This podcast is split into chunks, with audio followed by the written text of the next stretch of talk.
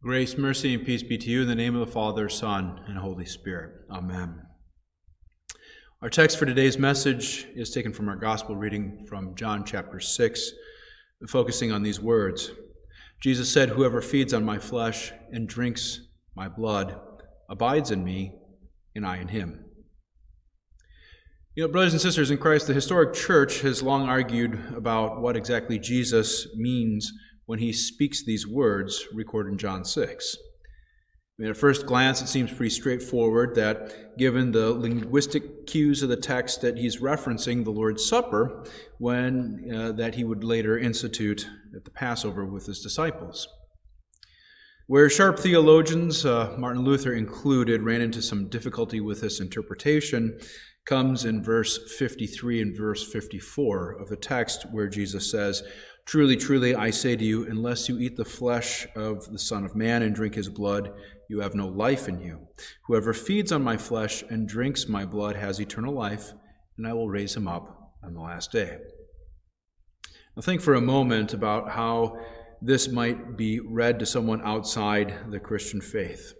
I mean, it might seem as if Jesus is saying that, that if you uh, that you must partake of his body and blood so that you have life, right? According to our understanding of the sacraments, the creation of new life is the, is the function and the gift of, of holy baptism, not necessarily the Lord's Supper. In other words, the words of institution, uh, Jesus certainly promises that, that his presence and his forgiveness of sins are, are there for you in the supper, but, but not necessarily beginning of new life.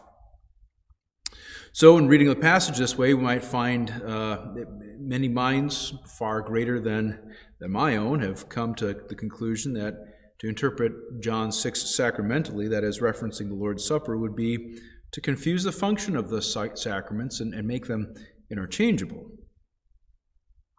Well, I'd like to share with you today uh, exactly where we've landed on this debate after prayer and reading and conversation with other pastors and to do, uh, to do so, would quote a rather insightful passage from Indiana's own native son, the poet James Whitcomb Riley.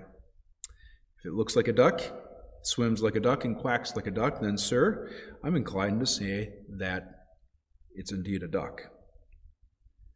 Well, John 6 certainly looks like the supper and sounds like the supper when it when reference the eating and drinking of Christ's body and blood, but does it does a simple test of logic come to terms with the issue at hand? Must the believer partake of the sacrament of the altar before they can say that they have eternal life? Well, brothers and sisters in Christ, I believe that's asking the question backwards and confusing the gospel with the law. If it's true that new life has been given to you in the waters of holy baptism, then by virtue of the Spirit and the necessity to sustain that new life, the believing Christian will certainly desire to partake the flesh and the blood of their Lord. St. Ignatius of Antioch once wrote, I have no taste for corruptible food, nor the pleasures of this life. I desire the bread of God, which is the flesh of Jesus Christ, who was of the seed of David and for drink I desire his blood, which is love incorruptible. That to me does not sound like words of a doubting man. Ignatius did not need the sacrament to impart faith to him, to give him new life. No, he desired the body and blood of Jesus for his daily bread because of his faith. Likewise, Jesus did not say, Do this so that you may have eternal life. He said, Whoever feeds on my flesh and drinks my blood has eternal life. In other words, the Lord's Supper is true food and drink for those whose life is found in Christ. If there is any law to be found here, eh, it is, it is a warning not to despise the sacrament or hold it cheaply as the Pharisees did in this passage.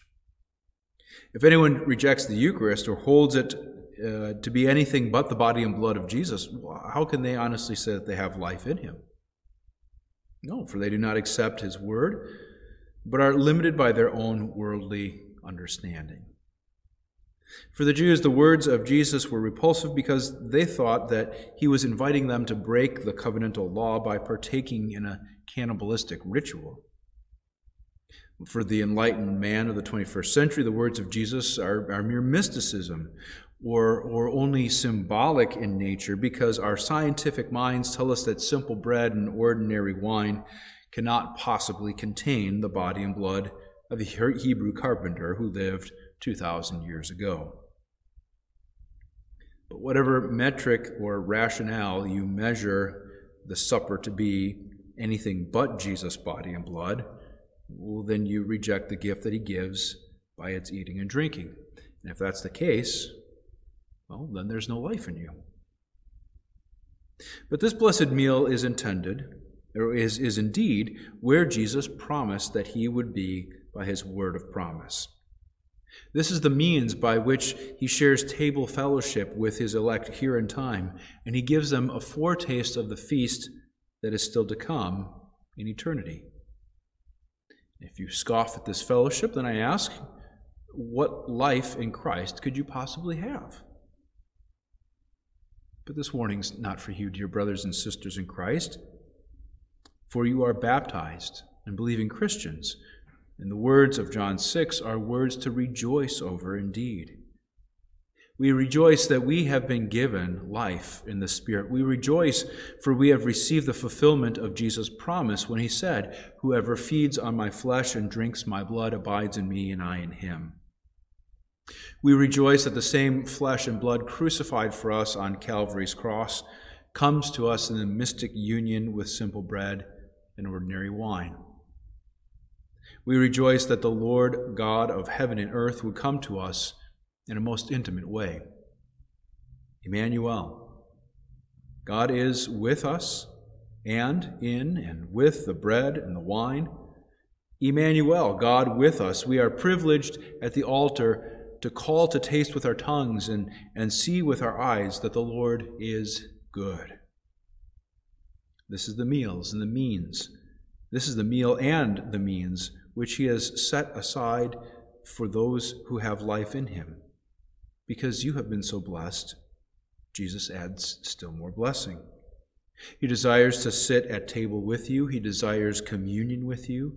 He wants to dwell with you, to take rest with you, have fellowship with you here in this day with a company of your brothers and sisters in Christ, and again in his heavenly banquet hall with all who have believed.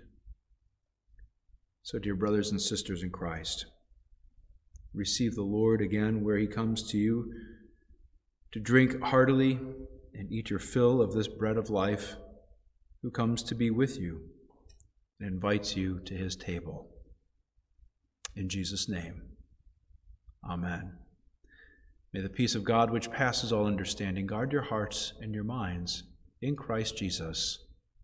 Amen.